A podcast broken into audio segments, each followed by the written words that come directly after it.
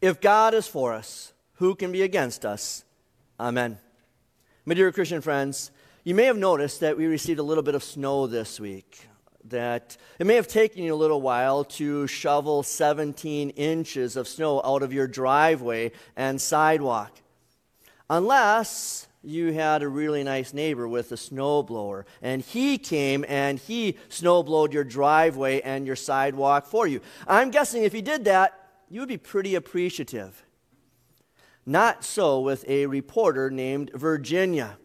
She wrote an op ed for her major newspaper on how upset she was at her neighbor for snowblowing her driveway because Virginia and her neighbor are on different ends of the political spectrum, she could not accept this generous act of kindness. So she wrote, Here's my response to my plowed driveway.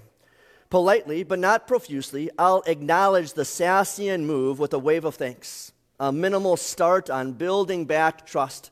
I'm not ready to knock on the door with a covered dish yet. I also can't give my neighbor's absolution it's not mine to give. Free driveway work, as nice as it is, just is not the same currency as justice and truth. And those were some of the nicer things she had to say in the op ed. Imagine thinking this way. This person is so filled with hate that she cannot accept her neighbor's gesture of kindness. But I'm guessing the neighbor didn't even think twice about this because you know that if you give a guy enough time and gas with his snowblower, he will do the entire block. Maybe when you saw our Lenten theme for these six Sundays on reasons to hate Jesus, you were thinking, has Pastor lost it? How could we ever hate Jesus? Oh, sure, we accept what the scriptures say that the Jewish religious leaders hated Jesus. But, friends, do we accept that our sinful nature hates Jesus? As the divine Son of God and the human Son of Mary, Jesus naturally does good works, and we should love him and praise him for these good works that he does in our place and applies to us but we don't. According to our sinful nature, we end up resenting him, despising him, even hating him. And that makes about as much sense as hating your neighbor for snowblowing your driveway. This Lenten season, we're going to look at six reasons why we hate Jesus. And the first of those is because he resisted temptation.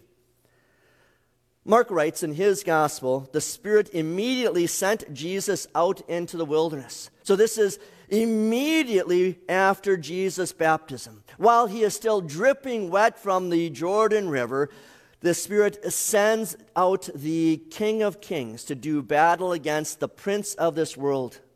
It is the serpent crusher versus the ancient serpent. It is the light of the world versus the prince of darkness. And it was God's will that Jesus be sent out into the desert alone. He went out there where there were no distractions, there was no job to be done, no work except for the redemptive work of saving mankind. Jesus goes without eating for 40 days. Jesus merely exists there. And that's part of what makes these resisting of these temptations so difficult. There's nothing else to do, there's no other distractions, there's nowhere else to go. Well, what do you do when you have nothing else to do? For most of you, you pull out your phone and you scroll and you swipe and you play. With Jesus, when he had nothing to do, I'm guessing that he was praying and meditating upon the scriptures, that he was using the sword of the Spirit to, ward, to thwart every attack of the evil one. Mark says he was in the wilderness for 40 days being tempted by Satan. He was with the wild animals, and angels were serving him. And that's all that Mark has to say about the temptations of Jesus over those 40 days, because Mark's gospel is one of action. He says that Jesus was tempted over the course of 40 days. He stood up to Satan. This was not a battle over a golden fiddle, this was a battle for souls. Satan had been preparing and training for this battle for over six millennia. I'm guessing that he had his battle plan all drawn out. And yet, even the devil could not have imagined the state that the Son of God would be in when they went and had this battle. That Jesus was exhausted, fatigued, famished. He was at his lowest, and he still beat the devil. Jesus resisted temptation. But of course, Jesus resisted temptation. He's perfect, it's no contest. That would be like imagining if you were invited to step onto the court to play a game of horse against Larry Bird or Steph Curry. Even at your best, you would not beat either one of those guys in a game of horse. You would not measure up. And then if you keep getting invited to play against those guys, what's going to happen? You're going to resent Bird and Curry. You don't want to step onto that court again. You don't want to be embarrassed again. You would rather just give up and take the loss. And isn't that what happens so often when we step onto the court against our temptation? Just pick a temptation coveting, hoarding, overeating, alcohol, lying, anger, revenge, lust, gossiping, laziness. You struggle with these temptations. You try so hard to overcome these temptations. You use God's word and prayer to fight against these temptations. You resist and you flee them. But because you are a weak, sinful human being, eventually you fall to them. You end up losing. And very soon, you don't even try. You just give up and take the loss. And then along comes Jesus, and he steps onto the court against temptations. And as good as the temptations are, they're not good enough to go up against the perfect Son of God. He just wins. And then he defeats everything that has ever defeated you. He deftly and divinely avoids everything that the devil throws at him. And doesn't that just get under your skin? And then Jesus makes it worse. That after he left the desert and he began his public ministry, then he had one singular message. And if you were paying attention, it was the same message that I spoke to you as you came forward and placed your ashes on the sackcloth banner on Wednesday evening. That message is repent and believe in the gospel. Have you ever had a friend like this?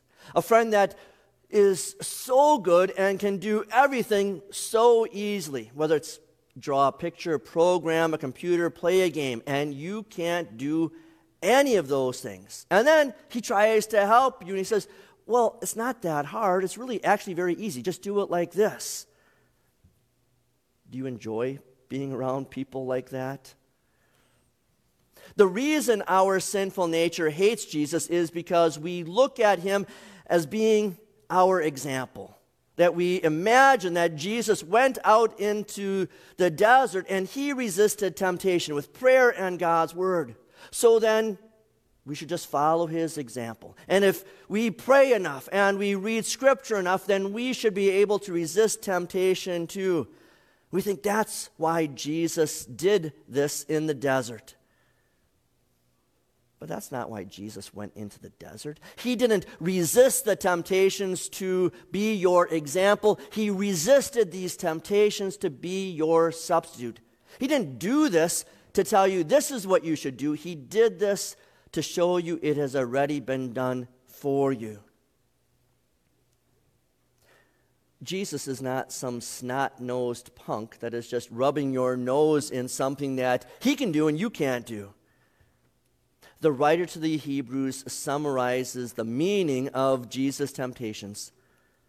For we do not have a high priest who is unable to sympathize with our weaknesses, but one who has been tempted in every way just as we are, yet was without sin. Jesus is facing sin for us, He is with us and for us. Because while we were still dripping wet from our baptism, the Holy Spirit sent us into the wilderness to go up against the old evil foe who now means deadly woe. We are being sent to war. Trials, temptations, testing is going to come your way. You can expect them. You've been baptized after all. Think of everything that happened to Jesus because he was baptized.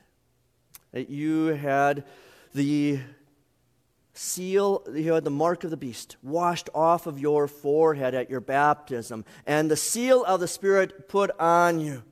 That at your baptism you were ripped out of the claws of the devil and placed into the hands of your heavenly Father. At your baptism, the pastor made the sign of the cross from your head to your heart, marking you as redeemed child of Christ. And the devil hates all of that. And his minions in this world hate all of that. Together, the, the devil and his min- minions will do everything they can to tempt you and trick you and test you. They will throw everything they have at you. But remember that Jesus said that a servant is not greater than his master. The devil tempted Jesus in the desert. And then Satan unleashed the hordes of hell as so many people were being possessed in Judea and Galilee. Even the people that Jesus grew up with in his own, own hometown of Nazareth tried throwing him off of a cliff. And if these things happened to the master, they're going to happen to us as the servants. The life of a baptized believer is never easy. Christians are not granted any kind of special immunities from disease, no exemptions from suffering, no fast passes so that we can go around the wilderness. No, Jesus sends us into the wilderness. We are dwelling in the wilderness. Here's the difference, though Jesus was driven into the wilderness to go up against the devil by himself. You and I are driven into the wilderness, but we're not going to be out there on our own because Jesus is already in that desert with us. He battles the devil and his temptations with us and for us because he's already won the war. Not as our example, but as our substitute. How did he win the war? Revelation says, They conquered the dragon because of the blood of the Lamb and the word of their testimony. The blood of a lamb defeated a huge dragon. The truth of Christ defeated the lies of the devil. The power of the Son of God was no match for a mere angel, no matter how demonic he may have been. And for all of the times that we have been attracted by the devil's lies, Jesus was never once attracted by those lies or distracted by the threats. Jesus fought the good fight. He is the valiant one whom God Himself elected.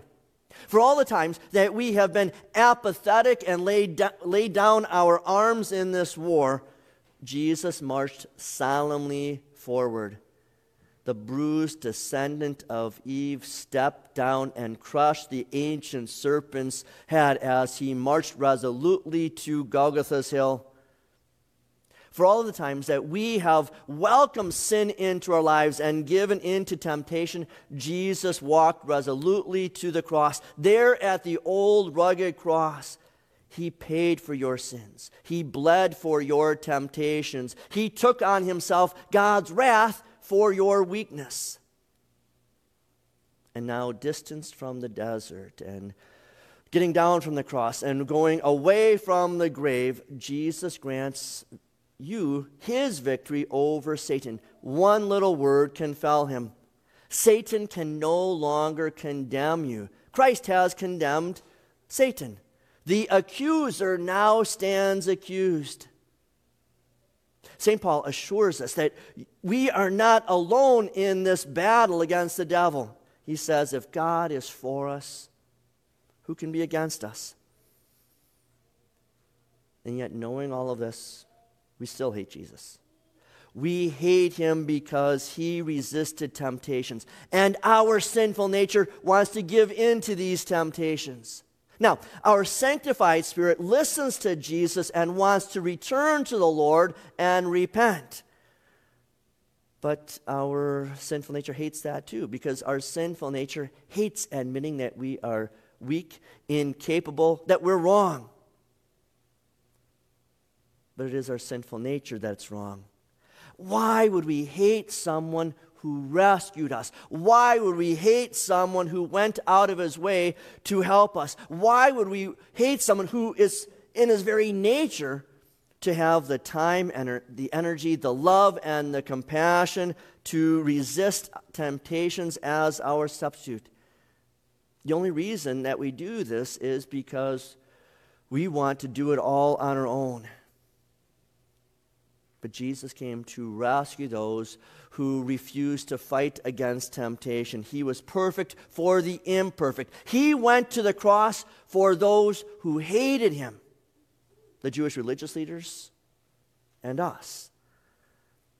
So repent and believe this good news. The good news is not how to fight temptation. The good news is that Jesus has already fought this temptation. It's not about what you need to do, it is about accepting what Jesus has already done for you. It is silly to despise people who do nice things for you, like snow blowing your driveway. It is easy to resent people who are so much better at doing things than you are. It is easy for you to hate the people who get it right when you so often get it wrong. But Jesus always got it right. Not to make you hate him, not to be your example, but to be your substitute. Jesus has already won the victory in his battle in the wilderness for you. Now he's given that victory to you. Amen.